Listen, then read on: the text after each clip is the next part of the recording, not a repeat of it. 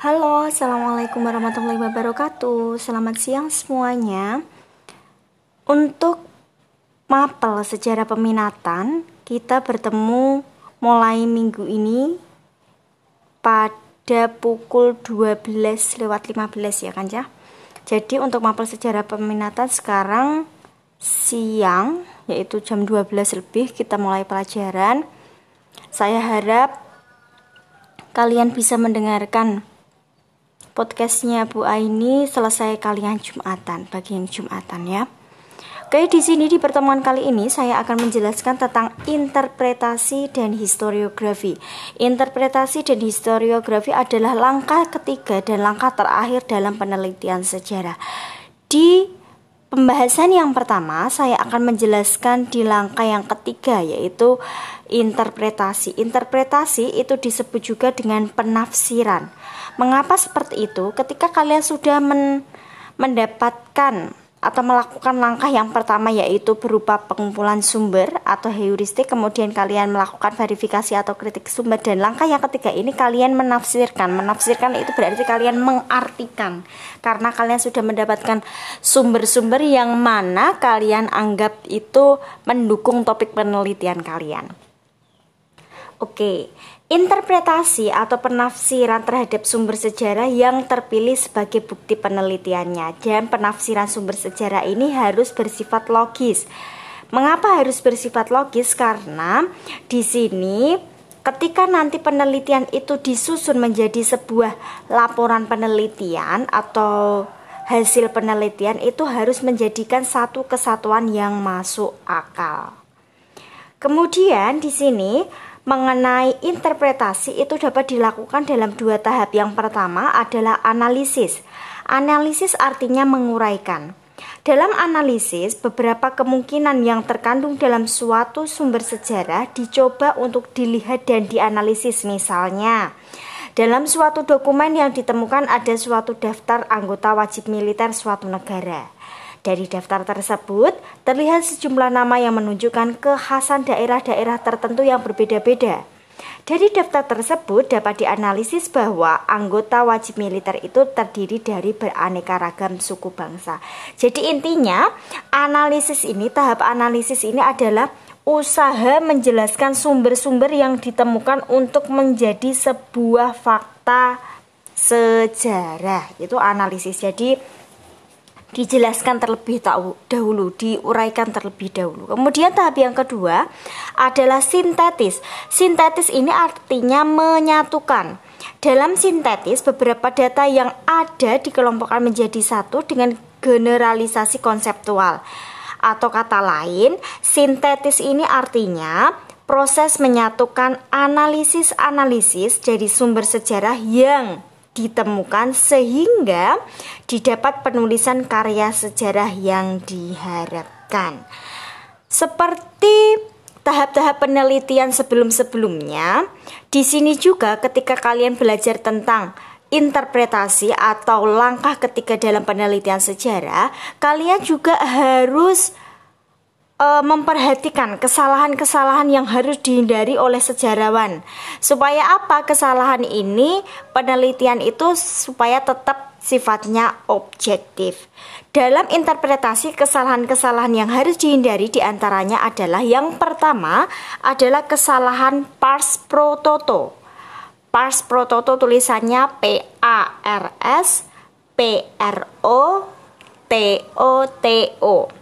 Kesalahan pars pro toto terjadi karena adanya anggapan bahwa bukti hanya berlaku untuk keseluruhan. Contohnya, dalam karya Habis Gelap Terbitlah Terang, Raden Ajeng Kartini mengatakan bahwa wanita Jawa selalu dipingit. Sebenarnya, tradisi pingitan itu hanya berlaku untuk gadis bangsawan saja, dan untuk gadis desa tidak mengalami tradisi pingitan. Itu adalah kesalahan pars pro toto. Kemudian yang kedua adalah kesalahan totem properti. Tulisannya T O T E M P R O P O R T E. Kesalahan totem properti merupakan kebalikan dari kesalahan pars pro toto. Berarti di sini sejarawan itu mengemukakan seluruhnya. Padahal yang dimaksud adalah bukti untuk sebagian contohnya. Semua orang yang bersekolah di negeri Belanda digambarkan seolah-olah menjadi orang barat yang berpikir dan berbicara seperti orang barat. Padahal anggapan tersebut tidak benar. Kemudian kesalahan yang ketiga adalah kesalahan yang menganggap pendapat umum sebagai fakta. Contohnya, orang Tionghoa identik dengan pedagang. Padahal ada juga orang Tionghoa yang menjadi guru. Itu adalah penjelasan Bu Aini mengenai interpretasi atau langkah ketiga dalam penelitian sejarah. Oke, ada yang ditanyakan? Jika ada yang ditanyakan, mohon nanti bisa hmm, ditanyakan kepada Bu Aini, Japri Bu Aini. Kira-kira pembahasan Bu Aini atau penjelasan Bu Aini tentang interpretasi yang belum kalian pahami itu yang mana? Boleh ditanyakan. Selanjutnya, di tahap yang terakhir dalam penelitian sejarah adalah historiografi. Historiografi itu adalah penulisan sejarah. Jadi, historiografi ini adalah langkah-langkah terakhir dalam penelitian sejarah. Kalian kan sudah mengumpulkan sumber, sudah melakukan kritik sumber, sudah melakukan penafsiran sumber, dan sekarang dilakukan penulisan atau penyusunan. Historiografi merupakan tahap terakhir dari kegiatan penelitian untuk penulisan sejarah. Dan dalam proses penulisan sejarah itu harus memperhatikan beberapa hal berikut, diantaranya yang pertama harus bersifat Indonesia sentris. Artinya di sini adalah berpandangan untuk kepentingan bangsa Indonesia. Kemudian yang kedua, sesuai dengan perkembangan zaman sekarang. Gunanya untuk apa? Adalah untuk dapat diterima oleh seluruh lapisan masyarakat. Kemudian yang ketiga, mengingat bahwa sejarah merupakan bagian dari pembangunan pendidikan karakter bangsa atau nation building. Yang keempat, memperhatikan struktur dan gaya penulisan sehingga cara penyajian sejarah memiliki unsur-unsur seni serta komunikatif. Dan dalam historiografi Ca itu juga terdapat dua bentuk. Dua bentuk atau bentuk-bentuk historiografi itu antara lain. Jadi maksudnya dua bentuk di sini itu e, cara penulisannya gitu ya Ca, bukan bentuk historiografi atau maksudnya di sini bentuk yang di Bu Aini maksud itu adalah cara penulisan historiografi itu ada dua seperti itu loh. Yang pertama ada yang berbentuk narasi, yang kedua ada yang berbentuk analitis, seperti itu. Bedanya penulisan yang bersifat narasi atau naratif itu adalah kalau penulisan yang naratif itu lebih banyak bercerita sesuai yang diinformasikan sumber sejarah. Jadi informasi dalam tulisan narasi itu hanya menjawab pertanyaan mengenai apa dan di mana peristiwa tersebut terjadi serta berorientasi terhadap sumber.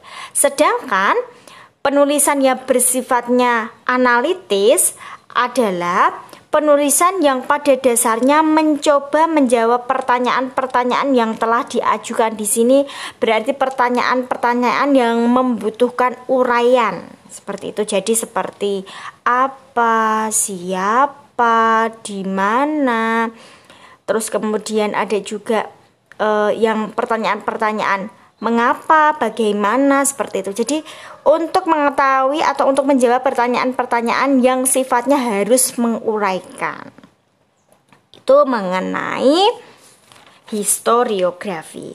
Dan Bu Aini juga akan menjelaskan kepada kalian di sini historiografi itu tidak sekedar bercerita, tetapi historiografi tersebut itu menjawab pertanyaan-pertanyaan yang kalian ajukan dalam penelitian yang ingin kalian teliti. Dan biasanya dalam penulisan sejarah itu atau historiografi di sini itu harus memenuhi tiga alur. Yang pertama ada pengantar, ada hasil penelitian, dan kesimpulan. Kalau pengantar itu biasanya berisi latar belakang, kemudian hasil rekonstruksi sejarah, teori-teori, seperti itu. Kalau hasil penelitian berarti ya hasil dari yang kalian teliti itu adalah hasil penelitian. Kemudian yang ketiga adalah kesimpulan. Kesimpulan ini isinya temuan penelitian sejarawan secara umum. Itu penjelasannya Bu Aini mengenai interpretasi dan historiografi. Silakan jika ada pertanyaan yang belum kalian pahami mengenai penjelasan Bu Aini di materi hari ini, silahkan bisa jawab di Bu Aini dengan menyebutkan nama, kelas, beserta nomor absen kalian. Terima kasih atas kerjasamanya. Selamat siang. Have fun. Wassalamualaikum warahmatullahi wabarakatuh.